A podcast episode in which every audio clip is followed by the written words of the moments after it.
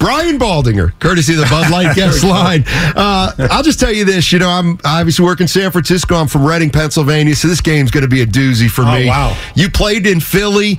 Uh, you know, you, you watch games every weekend, but does this one does this one like more fun for you, or you you get more into it almost?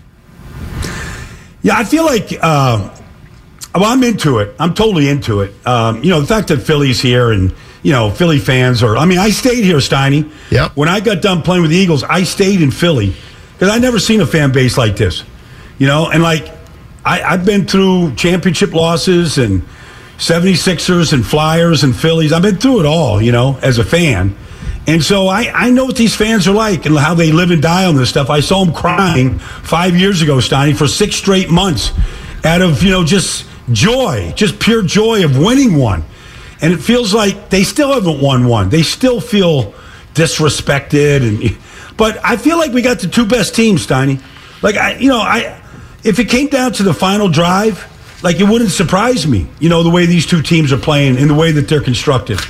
No, Baldy, and that, that takes you to my, my question for you. For those that, that don't follow you on, on Baldy, I do want to let everyone know that you're a huge, you're an avid Shark Week aficionado.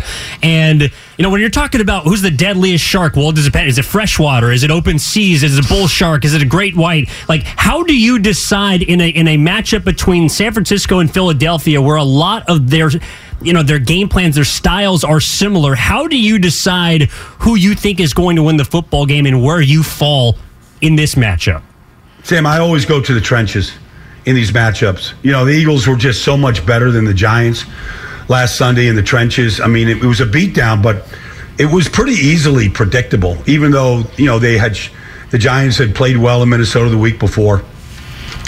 I feel like the Eagles are, are better in the trenches than the 49ers. I mean, not because they have 70 sacks and five last week, 75 total, not just because of that, just the way they are, like just the way that they're built. Lane Johnson, Jordan Mailata, Trav, you know, Jason Kelce. I mean, just go through the list of guys. They just look better to me in the trenches. That doesn't mean that the 49ers can't win the game, but if you ask me that question, like, where do I go to? I go right there. I go right inside the trenches and go, okay, if the Eagles are in a five man defensive line and Javon Hargrave is one on one with Aaron Banks, who's going to win that matchup? You know, and so that's kind of how I break it down right now. Haason Reddick on, you know, Mike McGlinchey. I don't know. Like, I, would have to favor Reddick in that matchup. So uh, that's kind of where I start.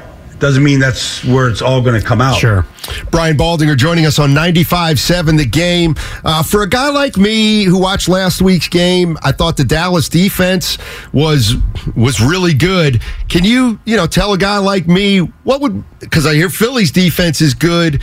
Like compare and contrast those two defenses, what to look for. Yeah, you know, you know, when I saw last week, Steiny was, I thought the speed of the Dallas defense really showed up against the 49ers.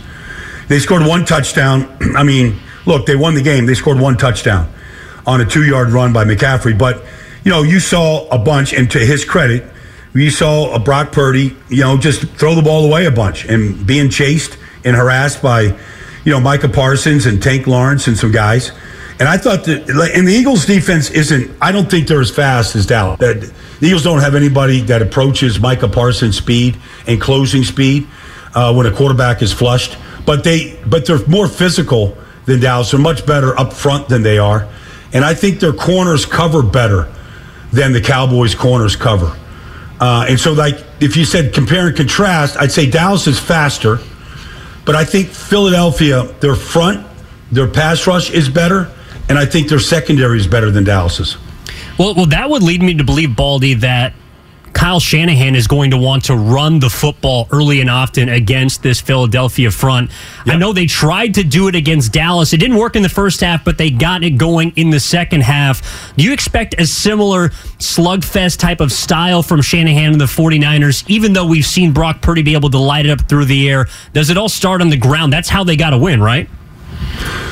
I think it's a big part of it, Sam. You know, there's a great scene in last week's game towards the end of the second quarter before halftime. And Juice is sitting down with McCaffrey, and they got a tablet and a, you know, they got a telestrator there, and Juice is showing something to McCaffrey. And I felt like they they had things that they had to figure out. It's not a game plan thing, not even a coaching thing. Sometimes players got to figure things out. And I thought once I saw that thing on the sideline, like the third quarter, they looked like the 49ers running game. Like they really started to pop. McCaffrey started getting some runs. Eli Mitchell started getting some runs. They started running the ball consecutive plays in a row. And I felt like they figured some things out. It might be something like that this week. But I, I'm with you, Sam.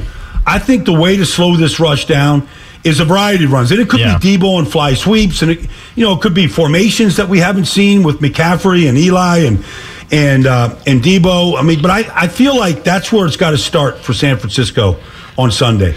Brian Baldinger joining us on 95.7 The Game. Let me ask you this, is, and you might say this is all of football, but if if I'm Kyle Shanahan and I'm thinking about the other side and I'm thinking they're going to try to stop our run, well, then you got to you got to try to make them think you're going to run yeah. but pass, right? Right. Isn't that the way? Yeah, you know, like, look, aren't you trying to make a team think you're going to run when they think you're going to pass, and vice versa? So the, the, way the Eagles get around that, Steiny, honestly, is they, they're about the only team in the league. They play a five man defensive front, and you know sometimes you play a five man front to stop the run. They got a guy right on top of, uh, you know, your center, and so uh, you know it, it could be a variety of different guys. But I mean that's kind of how they line up. They play one linebacker and a safety. Now it's good if you've got five guys up front that can really key on stopping the run. But if you get past that front you got a, you know, you've got Chauncey Gardner Johnson at 190 pounds playing linebacker. I mean, you could get some big runs. In fact, you know, Saquon last week ripped off a 39 yard run and they were just out of the gaps and they got pierced. And it has happened this year. That's why they went to a five man front mm. because they were getting run on. Fletcher Cox is getting older. He's not playing the run quite like he used to. I'm not picking on Fletcher, but, um, you know, I mean, he's 12 years in this league. You know, he's seen his better days. So, they, they went to a five man front. They signed Ndamukong Suh. They signed, you know, different guys to kind of plug that middle because they knew it was a weakness. And so I think that there's ways that you can get, whether it's, you know, outside zone or cutbacks or whatever. I think there's there's lanes there that you can get created. Baldy, one thing we've been discussing today on the show is, is, which quarterback has to do more for their team to win.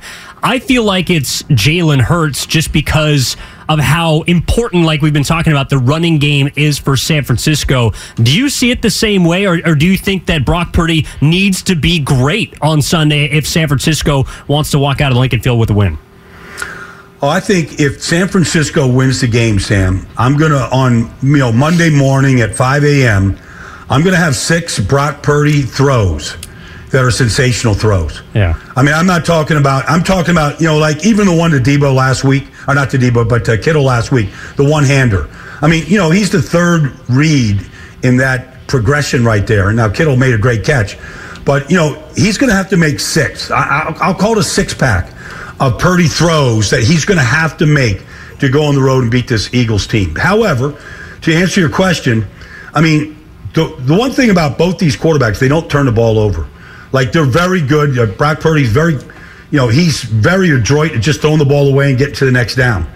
And really, the strength of Jalen Hurts this past year has been two things. One, he's a great deep ball thrower to AJ Brown, DeVonta Smith, Quez Watkins, whoever, and he is a great decision maker. And in that decision making, he turns the ball over very little.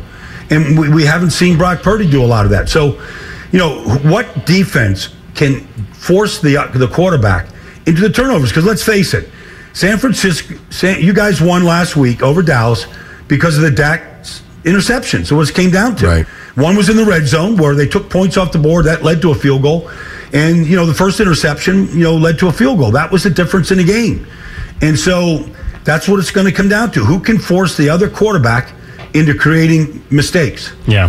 Hey, Baldy, thank you so much as always. Really appreciate it. And, uh, man, can't wait for this one. Likewise, Donnie. All right. I didn't know you were from Reading. Oh, yeah. I don't know if you're going to, you know, if part of you says go birds right now. Not sure about that. Yeah, they're getting on me out here, Baldy, but I, am hanging tough. okay. All right. Take All care, buddy. buddy. That's Brian Baldinger on the uh, Bud Light guest line.